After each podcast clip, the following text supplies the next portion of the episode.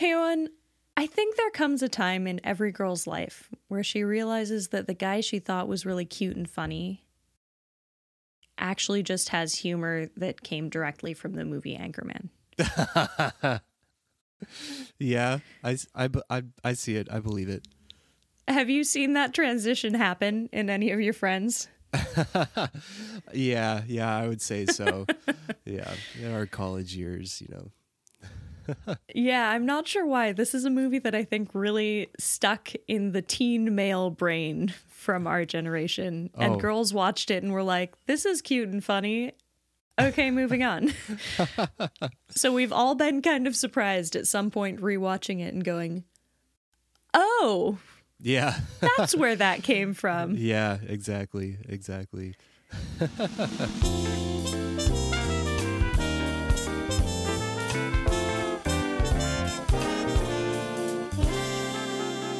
Hello, and welcome to Unsolicited, the podcast that gives fictional characters advice that they did not ask for. I'm Owen Evans. And I'm Emily Blake. So, Owen, can you describe the plot of Anchorman for us? Sure. Um, so, the movie Anchorman is about Ron Burgundy, who is a news a news anchor in San Diego, and um, he is a part of a uh, all male news team uh, made up of all over, over overconfident men. Um, and they all think they're the best people to to grace the earth. That's that's basically the, the, attitude. Jerks. Yeah. And so along comes Ver- Veronica Corningstone, who is a female reporter, and she's brought on as a diversity initiative to read the news with Ron. Much to we ev- love a diversity initiative. much to Ron and the team's dismay. Um, and so Ron and, and Veronica, um, Veronica is is uh, uh, quite, or Ron is quite taken with Veronica, um, as are all the other men in the office. Um, but but Veronica, much to her dismay, uh, who was very against starting an office romance, um, does end up falling in love with Ron, and they um, uh, have a, a, a, relationship. Um, and unfortunately, um, Ron, due to some shenanigans on the, the freeway, I believe he throws a burrito at, at a at a motorcycle biker. yeah, yeah, he does. uh, and his poor dog Baxter gets drop kicked into. Oh God, that scene is so river. heartbreaking. It's devastating. you destroyed the only thing I love. All right, there it is. What do you love? I love poetry and a glass of scotch. And, of course, my friend Baxter here. Well, guess what? Now this is happening. Excuse me. Excuse me. What are you doing? That's how I roll.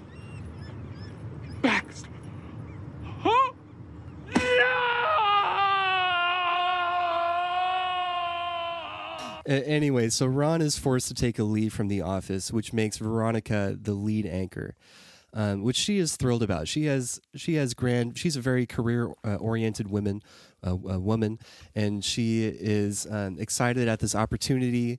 Um, she's been seeking more. Uh, more uh, responsibility in her career and has grand visions for her future. So she uh, crushes it in the lead anchor role, of course um, and uh, receives uh, attention and, and, praise and, and is, is becoming more, more famous in the San Diego community. Um, and Ron uh, is sulking about at this point, uh, being a man that's been handed things on a silver platter for probably most of his life and having that taken away. Why should that happen to a man, Emily? Honestly, I have no idea. Uh, but Ron is invited back by um, his boss to, to read the news once again at the end of the movie um, to cover a story at the San Diego Zoo, um, which uh, is is is uh, uh, sorry backing up, which delights Ron to no end, and and reunites uh, Ron and Veronica, reignites their their flame for for one another. Um, and uh, and then we're on to the second movie, which I am not as familiar with. Yeah, I was not aware until we started researching for this podcast that there was a second movie. They were filmed nine years apart, which is sort of interesting. So the first Anchorman came out in 2004, and the second not only was under a different production studio, but didn't come out until 2013. It it's sort of gap. similar in terms of its plot line. Uh, the movie opens with Veronica usurping Ron's position. She gets promoted and he gets fired from the same news station. They're now married, they have a kid. Uh, Ron once more enters deep depression before taking a job at the first ever 24 hour news network. And he and his team sensationalize the 2 a.m. to 5 a.m. slot by only reporting on things that America wants to hear about, like how great America is and just home runs. Uh, there's a really upsetting bit where they report on like the list of the top, I don't remember how many, top 20 vaginas or something. Um, oh God. And just truly, it is Horrifying. startling. Yeah, uh, but sort of a similar plot line in in the beginning, and then Ron goes blind and has to learn how to be a good person and raises a shark and frees it. um, and all sorts of interesting things happen. He eventually regains his sight, but a much improved man returns to the newsroom. Very good. Yeah. So the the upsetting through line, but appropriate to the era of the films, which are set in 1970s. Uh, the upsetting through line is just blatant mistreatment of women in the workplace, Oh yeah, yeah, and Just- especially by Ron. yeah, yeah, absolutely. When Ron initially meets Veronica, he is absolutely smitten, falls deeply in love, says all sorts of wonderful things about her, flatters her, uh, but ultimately is furious and turns on a dime as soon as she is given any kind of power in their career. In fact, before all that happened, when they met at the at the pool party, um, and and Ron spied her from across the the room, um, and uh, decided to pursue her by offering intercourse, as if that's something that she would just want from him. Do you know who I am? No, I, I can't say that I do. I don't know how to put this, but I'm kind of a big deal. Really? People know me. Well, I'm very happy for you. I'm very important. Uh, I have many leather-bound books, and my apartment smells of rich mahogany. I mean, that sounds stupid. No, no, that's very exciting. Listen, can I, can I start over again? Sure. I want to say something. I want to put it out there. Mm-hmm. And if you like it, you can take it. If you don't, send it right back. Mm-hmm. I want to be on you. Wait. Wait, wait, wait, wait, wait, wait. So right off the Yeah. right off the bat, he has this assumption. Right there with the confidence of the naked man, right? Yeah, um, Women are often typecast in one of three roles. They might be a mother figure, they might be a seductress, or they might be a witch. And it's startling how quickly Ron transitions from viewing Veronica as a sex object, as a seductress, to a witch. And I mean, he Yeah. and his news team really set out to make her life miserable. Uh, Yeah. When the news is cutting out, he and Veronica insult each other and say terrible things. they they do all kinds of prank calls and at one point he even bribes another employee at the news agency to introduce Veronica as Tits McGee. oh God. You're watching Channel 4 News with five time Emmy Award winning anchor Ron Burgundy and Tits McGee. Good evening, San Diego. I'm Veronica Corningstone. Tits McGee is on vacation. And I'm Tits. I'm Ron Burgundy. Yeah. Can you imagine being in a professional role and being introduced as Ron Burgundy and Tits McGee? No, no, no, I can't. And it's and and, and you, you like to think that things like that in this movie are are over over. Uh, uh, sorry, let me back up. You you like to think that things that like that that happen in this movie are over dramatized, but they're probably not. No, I think women often are belittled enormously in their careers and really treated in unprofessional ways, no matter what their role is. In fact, the higher they get in a company or organization, I think those those mistreatments often become more. They have to spend a lot more time defending their credibility and explaining why they deserve this role, let alone being taken seriously when they give any kind of directive or Yeah. You know, try to actually fulfill their role. Yeah, we see Veronica um, go into um, her boss's office um, and uh, state state her case that you know she's been doing good work um, and deserves to take on some more serious stories. Um, other before that, she had been assigned to report on the a, a cat fashion show, I, I believe it was. Um, And so at this point, she's proven herself, uh, shown that she's dedicated um, and, and wants to be successful. And her her boss uh, says, "Oh, great, yeah, that sounds awesome," and then assigns her another BS news story, um, and pretty much writes her off. Absolutely. And that's something that women experience all the time when they ask for more opportunities. Um, what's almost more troubling is that Ron openly acknowledges that Veronica is very good at her job and is enormously successful, and he wants her to fail anyway. Yeah, yeah, totally, totally. Um, the the other men on the news team uh, accuse her of um, only pursuing a relationship with Ron uh, as a way to advance her career. Um, you know, and how many times have we heard the sleep your way to the top narrative, right? Mm-hmm. Yeah, yeah.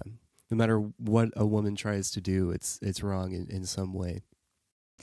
Right. And while it, it would be almost sort of kind of comforting if we could look at Ron and say, well, it must be something to do with their former relationship. He actually treats all of the women in the workplace this way. Um, Yeah. In the second movie, he is briefly, after being fired, working as an announcer at SeaWorld. And during one of his introductions, he asks the dolphin trainers to kiss, like in front of a crowd while they're just working with the dolphins. Um, and at the beginning of the second film, he also fails to recognize his new boss, who is a black woman. Hmm. And they frame the whole scene around her blackness, and that is entirely legitimate, also. Mm-hmm. But yeah, I, I don't. There are all kinds of reasons that he might not have recognized her as an authority figure. Yeah. Her blackness is certainly one of one of them, but her mm-hmm. her gender is another, mm-hmm. right? Yeah, Um, later in the film, he has the audacity to call her little mama, his boss. Oh. He calls his boss little mama, um, oh and says he'd hit her if she weren't a woman. And then she she clocks him. I mean, she beats the living daylights out of him, which is also not good. But as an as a viewer But in this well particular scene, yeah, yeah. yeah. Um, you know, I had an experience once where I was in a booster meeting and I was one of two female arts teachers um, being supported by this booster organization. And the, the booster president called the other woman, who's the same age as me, little girl. oh. She Oh, wasn't there, so she didn't have an Uh-huh. opportunity to defend herself. And and honestly, I was a little bit stunned in that moment. It Yeah. wasn't unkindly meant. Like he was saying, "Yeah, you know, we really got to do everything we can to support this little girl." Um, oh gosh. But oh my gosh, I remember just sort of sinking into that statement, and Yeah. it it is so hard as a woman, and especially as a young woman, Yeah. to be taken seriously in in any role. You know, I'm a teacher. Teaching is a traditionally female dominated profession. Mm-hmm. Uh, mm-hmm. Teaching high school band happens not to be like that specific niche is pretty male dominated, but. Mm-hmm. Oh my gosh, there there is very little more demeaning than having someone call you a name like that and think genuinely think nothing of it. Yeah. Yeah, absolutely. Is that is that a, a situation where you were the only woman in the room? No, there were there were other parents who were moms, um, and they didn't seem to think much of it either. But I don't know. I in that moment I didn't speak up, and I wish that I had. So mm-hmm. it's possible they were feeling similarly. Well, Emily, I know that you have been in plenty of situations where you were the only woman in the room, and I wonder if you could um, tell our listeners about how that how that feels. Um, you know, it's interesting in my experience, if I'm truly the only woman in the wor- in the room, excuse me, I'm not the only woman in the world. if I am the only woman in the room, typically it doesn't have a it doesn't seem to have a huge impact on the conversations happening around me. Like mm-hmm. men will often make the same kinds of jokes, they'll make the same kinds of statements, they'll share doubts out loud about people's competence or the success of a project or you know whatever it may be uh, dynamics start to change when there are two women and hmm. while this is entirely my perception i feel like when there are two women in the room the conversation starts to change because women's stories can corroborate each other mm-hmm. so at that point if someone says something that they may know is inappropriate and they may be brave enough to say in front of me it's it's very different from if it's in front of me and another woman and we both have the guts to go hey this isn't okay. You can't you can't talk about people that way. Mm-hmm. you can't treat people these ways. Yeah i see. Yeah. It's also worth noting i've been the only woman in a room in situations where men wished women were better represented also. Mm-hmm. so i think we do the world a disservice when we assume that it is the intent of the participants to exclude women. Mm-hmm. Often, the exclusion of women is a function of implicit biases and of systems that don't recognize the contributions of women and not of the intent of its participants. Yeah. So I'm really fortunate over the course of my life to have worked with a lot of men who really want to see women better represented in in music, in conducting, in jazz, in any number of male dominated niches. Um, but their desire to see women better represented is not enough to actually make that change. It takes real work. Right. Yeah. It takes a, a systems mindset. Yeah, absolutely.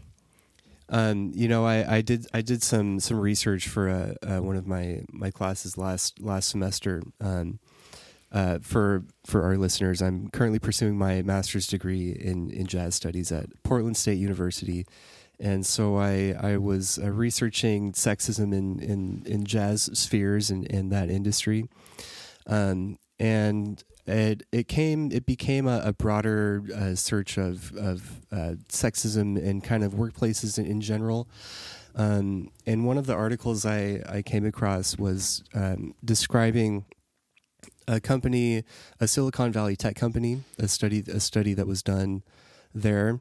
Um, and one of the things that was found was, uh, you know, talking to or the the researcher um, had conversations with, uh, I believe, four different CEOs, um, and uh, she uh, kind she found, you know, that that these CEOs viewed sexism as as a, an issue with the the individuals um, r- rather than the the the, the systems in, in place in, in the corporation. Oh, and that's so, interesting. I recognize our personal experiences aren't always representative of greater dynamics in the world. But what has your experience been? Have have you seen sexism as more a, a, an individual issue or as more of a systems issue? Well, I've kind of seen the same thing that you have, you know, where I, I work with a, a, a lot of men um, because you know that's that's the way the, the music tends to be. Um, but I, I work with a lot of men that are tend to be pretty open minded, um, and and you know want our our our music to be as inclusive as as possible because the the truth of it is that you know cutting out half of the population from from being jazz musicians and and and making jazz art only hurts the art form. And absolutely. so, and, you know as as musicians that that care deeply about the the survival of of jazz and and um, well not I shouldn't even say survival the, the we we want jazz to to thrive at at its best. Um, we mm-hmm. need as many people making it as possible you know? Um, yeah. and I mean we have to play the numbers game. Exactly. Yeah yeah, yeah. I mean by the same token you are one of the people I at the risk of just patting each other on the back continually through the season um, you are one of the people I really respect for being intentional and in the decisions you make about including women in jazz. And you called me kind of out of the blue a, a couple of years ago. And you said, Emily, I'm so frustrated. How do we get more women involved? What are we doing? And at the time, you had just written some new tunes and you were preparing to perform them in Seattle. Mm. Um, and you just hired a, a band to play with you. Mm-hmm. I said, Well, Owen, you just hired a band. Did you hire any women? And you said, no. And mm-hmm. I said, Do you know women who play as well as the men you hired? And you said, Oh, absolutely. Mm-hmm. But there's this dynamic also where we want to work with our friends. Right. And our friends tend to be the people who are most like us. Yeah. That is the most common dynamic because we meet them pursuing shared interests mm-hmm. or in our neighborhood when we're children. Yeah, or yeah, you know exactly. we we tend to meet people who are of similar backgrounds to us. Mm-hmm. And that is one of the really startling dynamics that is hard to break out of. Because if I'm doing a project like this one, for instance, the first people I'm going to call to get involved are my friends. Every person working on this podcast right now is someone that I personally know and have known for quite a long time. Mm-hmm. Mm-hmm. Um, and that's the same dynamic right now that is keeping women out of rooms. Yeah. Because if you have an opening at your company, who are you going to call and ask to apply? And then who are you going to recommend to your boss? Yeah, exactly. Right? Yeah, you really have to be intentional. You know. mm-hmm. yeah. yeah. It takes a lot of self reflection, I think. Um, uh, like you pointed out, that was something I had, you know, the putting that band together was something I had done kind of absent mindedly. Um, and so since then, I've tried to make those decisions more intentionally. Well, and I, I know because we've talked about it since that when you've had opportunities to hire since then, you have intentionally sought out women to hire and have not only changed your behavior, but also the way that you think about it. Mm-hmm. You know, you, you weren't exclusionary. You were just kind of taking the easiest path at that time. Yeah. Because it is the one that made most sense. And I think most of us, when we move through the world, take the path of least resistance to the best of our abilities. Mm-hmm. Yeah. Welcome back. Thank you. Um, um, is it okay to have shared that story? We can always cut it. No. I, and the last thing I want is for you to feel like I'm putting you on blast. That is not at all my my goal here. No, no, no, absolutely not. Because you know, I I think that's an important part of the conversation. Um, okay. And yeah, I I think that as as men, it's important that we reflect, and maybe men out there that hear that will be inspired to reflect. I don't know. Awesome. I love it. Okay, uh, let's talk a little bit about dynamics in the workplace. And this is no longer coming from our anecdotal experience. This is actually coming from an organization called Lean In, which specifically does research on gender and equity gaps in the workplace. So, right now, as of 2022, it is now January of 2023, one in four C suite employees are women. So three in four are men, mm-hmm. and only one in 20 are women of color. Mm-hmm. And ultimately, that difference is happening at the promotion from general employee to just to manager. Yeah. Mm-hmm. Yeah. So for every 100 men who are promoted to, to a managerial role, only 87 women are promoted and only 82 women of color are promoted. Yeah. And that's for every 100 white men, just so we're clear. Fewer men of color are promoted as well. Um, one thing I thought that Anchorman did, did really well, um, was kind of in, in its in its own satirical way showed um, Veronica a very very competent, um, determined, um, smart. Uh, person coming up against all these barriers yet the rest of the employees in the office average white men, average competence, or even lower, um, and having all these low. opportunities handed to low, yeah, and having all these yeah, opportunities they are not good. Them. Yeah, yeah. Well, and it's it's also worth noting we talked a lot about how mistreated Veronica is. And while she is not an aggressor, she does absolutely give as good as she gets. So every time the men make comments about her, she's thrown it right back at him. Mm-hmm. And she really can hold her own. Yeah. Right. Which is part of what makes her appealing as a character. If she was just downtrodden and hanging her head, I don't think we'd like her. Um, that one instance where she became the, the lead anchor man, she really had to put her foot down and say, you know what, Ron Burgundy is not here. Um, I'm the only person um, who you have in the room right now that is able to do this job. And even then, the manager was still uh, unwilling to to make to to air the news yeah. with Veronica only. Even then, he still said no, and she just went, "Whatever, I'm doing it." Yeah. Sweetheart, you and I have had this discussion a million times. There's never been a woman anchor. Mr. Harken, this city needs its news. Oh. And you are going to deprive them of that because I have breasts? Exquisite breasts? Now, I am going to go on, and if you want to try and stop me, bring it on. Because I am good at three things fighting, screwing, and reading the news. Now, I've already done one of those today, so what's the other one going to be, huh? Screwing? I will be in makeup. Yeah, yeah, yeah. Yeah. So one um, other thing the article talked about was um, just the the rate that women are, are leaving their jobs uh, recently. Um, it's mm-hmm. it's higher now than it ever has been. Um, Emily, can you talk about some of the the factors um, that are causing that?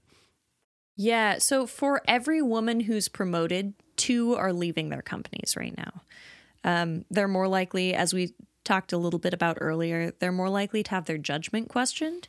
Uh, they're more likely to deal with implications that they are not qualified for their role. Mm-hmm. And women experience a ton of microaggressions, just like the person who who called my colleague a little girl without even thinking about mm-hmm. it. Right? Mm-hmm. Yeah. Um, ultimately, 29% of women in the last year have considered moving to less consuming roles.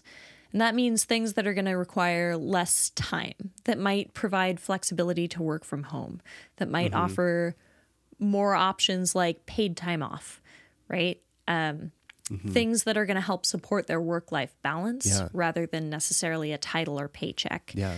Um, and women in tech roles are twice as likely as other women to be the only woman in the room at work, which makes it extremely difficult to stay in those roles.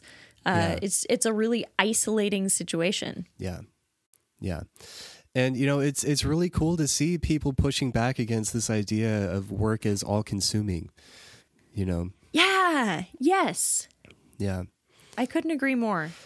Um. Okay. So another another factor that we might talk about as far as what women add to the workplace, um, women statistically do more than men do to foster diversity, equity, yep and inclusion. Um, teams with women leaders also have higher retention and greater employee satisfaction. Mm-hmm. Women are twice as likely to spend time on diversity, equity, and inclusion. And 40% of them say that their work in that arena isn't acknowledged at all in performance reviews. Yeah. Yeah. Which makes it unsurprising that while only 37% of men say they're burnt out, and that stat is also very high, we should acknowledge that. We don't want 37% of our world to feel burnt out. Mm-hmm. 43% of women leaders say that they're burnt out. Yeah. Well, and when a woman uh, who's overworked at, at their job and then goes home and is uh, over, overworked at, at home as well, um, you know, maybe carrying mm-hmm. the expectations of, of caring for the family and, and, and things like that. It's, I mean, it's, it's no surprise. Yeah, absolutely. Well, and women, even with women without families who might not have kids, are often expected to play a caretaker role. Mm-hmm. Right? We talked earlier about the three roles that women are cast in, and one of them is mom. Mm-hmm. And that mom is not just to children, it's to the other adults around them as well. Women are expected to be more patient, they're expected to mm-hmm. teach and nurture and take care of the people around them. Yeah. And especially if you're surrounded by incompetent, privileged people, that is extremely difficult. And then if you go home to more of the same, gosh, I can't imagine how frustrating that must be. Yeah. So, Emily, one of the things shout out you... to Robbie who doesn't do that. we love Robbie. Um, yeah. One of the things you mentioned earlier that um, I think we should dive a little bit more into this idea of microaggressions. This idea of mm-hmm. microaggressions, um, you know, these these little things. It could be a comment, it could be a, a look, um, could be a, a, a little, a, little what it could be whatever. These things happen all around us every day, um, and they they wear they wear on you. You know, when you're when you're dealing with it, it, could be something super super small like like you the one you mentioned before that the little girl comment. Um, but if you're dealing with things like that every single day um, that wears on you. Um, and uh, I'd you know I, I saw this in, in my school all, all the time all these microaggressions go unaddressed um, by teachers and even by you know uh, uh, admin authority figures. Um, and it's they're they're they're tough to catch sometimes because often they're not intended to be malicious. Um, but even if they're not intended that way, if if it's received that way by somebody else, then it's it's still problematic. So let's give an example of a microaggression because I think it's a term that's thrown around a lot, but it can be hard to grasp until you've heard an example. Yeah. Um, when I was in college, I was part of the clarinet studio at at our school. Um, and we spent a lot of time together as a group of clarinetists. And the clarinetists all called me mom. Mm. And at one point, having been called mom a lot and not not because I asked for it certainly, I finally said, "You guys, this is pretty offensive. It is not my responsibility to take care of you, and I am not even sure that I'm someone who wants to have kids. Stop calling me mom." The person I directed that comment to said, "Gosh, we weren't trying to hurt your feelings. We actually we call you mom because you plan game nights and innocent activities for us instead of planning drinking and parties for us." Um, and mm. so we we just are acknowledging that part of your personality and and it it's not intended as an insult and that's fine. Mm-hmm. It's it's nice that they were not trying to insult me, but I still don't really like being called mom. Yeah. Mm-hmm. Yeah. Um, one one microaggression that that I saw at my school, you know, was um, uh, kids being made fun of uh, for like maybe the the food they would have for their lunch if mm. they're um, if, if they if they often would have cultural food for, for lunch and, and maybe a, a foreign smell that would um, is you know unfamiliar to to their classmates um, to to make a comment about that you know is even though it's it's probably not meant to be uh, harmful um, you're communicating to that person that hey you're different you're not part of our community um, and we don't accept you well, and lunch, I think lunch is a big source of microaggressions, often for poverty as well. When mm-hmm. we were kids, or at least in my school and my family, uh, I thought the wealthy kids were the ones who were getting school lunch because they were paying for it every day. And mm. in my family, we packed lunches because it was the cheaper option. Um, mm. Or at least that's my understanding of why we packed lunches. And mm-hmm. now that has kind of reversed a little bit. So many schools are offering free and reduced lunch. My school actually has a program where every student, regardless of their financial status, is eligible for free lunch. So while our, our free and reduced lunch rate is not truly 100%, we have applied for and received funding to offer food for breakfast and lunch to every student. Oh, wow. Um, and as a result, the kids who are seen as wealthy are the ones who are bringing lunch from home. And so you might be mm-hmm. viewed differently if you're someone who who eats the school lunch. Um, Interesting, yeah. Yeah, and for the most part, in my experience, granted I work with music students who who tend to be kind and, you know, top of their classes in a lot of other subject areas. Mm-hmm. And I don't know, I think I have the best students in the school, but I'm biased. um, I have mostly not seen any teasing around that, but I've seen a lot of articles come out lately saying, hey, be pretty sensitive about the way you talk to students about what they're doing for lunch. Hmm. Yeah. Yeah, totally. Um, that was a pretty big tangent from Anchorman, but super yeah, relevant. from sexism in the workplace. yeah. Okay, let's get back on track. I have a question for you. Okay. Do you think we see a lot of competition between Ron and Veronica, especially? But we also see a lot of competition between Ron and news teams from other stations. Yeah. Hello, Wes Mantooth. Hello, evening news team. Hey, nice clothes, gentlemen. I didn't know the Salvation Army was having a sale. Am I right? Am I right? Look at these guys. hey, where did you get those clothes? At the toilet store? What are you doing on our station's turf, Burgundy? You're about to get a serious beatdown. I will smash your face into a car windshield and then take your mother, Dorothy Mantooth, out for a nice seafood dinner and never call her again. Dorothy Mantooth is a steak! Why do we mm-hmm. view those competitions so differently? Um, interesting question. Um, well, you know, so those competitions between those other news stations, um, uh, that's competition men versus men versus men, right? These are all male news teams, and Veronica is not a part of these competitions. True. Um, yeah. And so, you know, male energy versus male energy. That's always gonna. I shouldn't say always, but most of the time, it's going to come down to you know, violent confrontation, um, bullying, um, that kind of thing. Whereas this competition sure, that's between the stereotype. Yeah, the competition between Veronica and um, the Channel Four news team really is more around just general competence. Um, who's doing mm. their job better and who deserves these opportunities.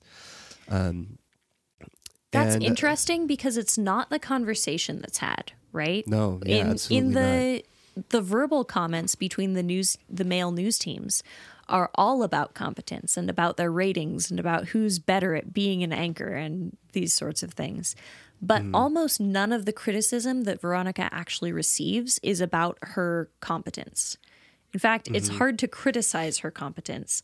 It's about her personhood. They're calling True. her a whore and criticizing her appearance and, um, yeah. you know, saying really nasty things about her as a person instead of about her work. Yeah. And isn't it interesting that when the competition is about the work, you comment on the stuff that's not about the work? And when the competition yeah. is not about the work, you comment about the stuff that is the work? Sure. Yeah. Yeah. But it sounds like you're saying the competition between the the other news teams is about bravado and the competition with Veronica is sincere. Is that I I yeah I I that's that's how it seems to me. You know the the the men they're just posturing against e- each other.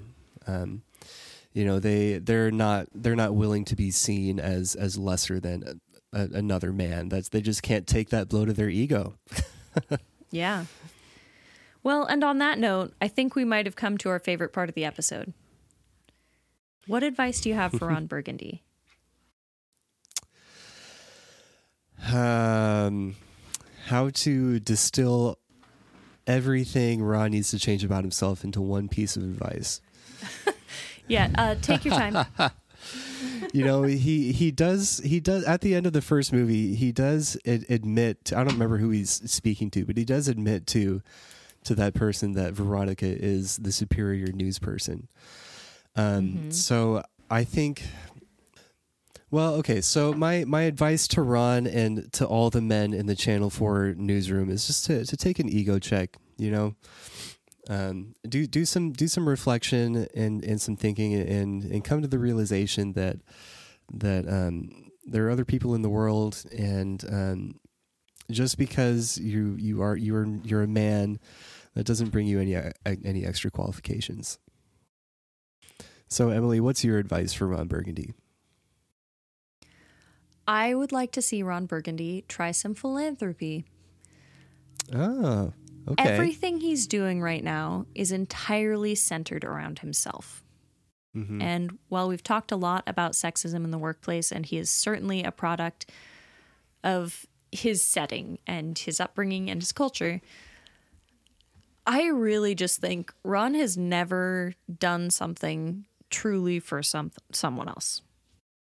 True. Yeah. Mm-hmm. And really I, I think he would grow enormously if he was exposed to other people to whom he was not a threat, whose good yeah. opinion he didn't necessarily care about. If he just spent some time doing the work. Yeah. Well, isn't isn't isn't it just that? I mean, uh, when when you're a, a successful man, uh, somebody in Ron Burgundy's shoes, uh, you know, I feel like most most people that you come across you're going to per- perceive as, as as a threat. Yeah, and that's entirely possible. You could be right. Anyway. Yeah. Okay. Is it time to sign off? Yeah. Unsolicited is a Salty Pup production. Music by Tristan Hurd, publicity by Allison Biggie, audio engineering by Robbie Rutherford, and art by Erica Peterson. Thanks also to my co host, Owen Evans. My name is Emily Blake. Thanks for listening. You know what, Emily? I have one final piece of advice for Ron Burgundy. Okay, let's hear it. Leave the newsroom behind and pursue a career as a jazz flautist. Okay, seriously, how did we not touch anywhere in this episode on the fact that he is an outstanding jazz musician? It's some hot flute playing. Yeah, he's good. yeah. Ugh untapped untapped genius right there. yeah, I'm with you.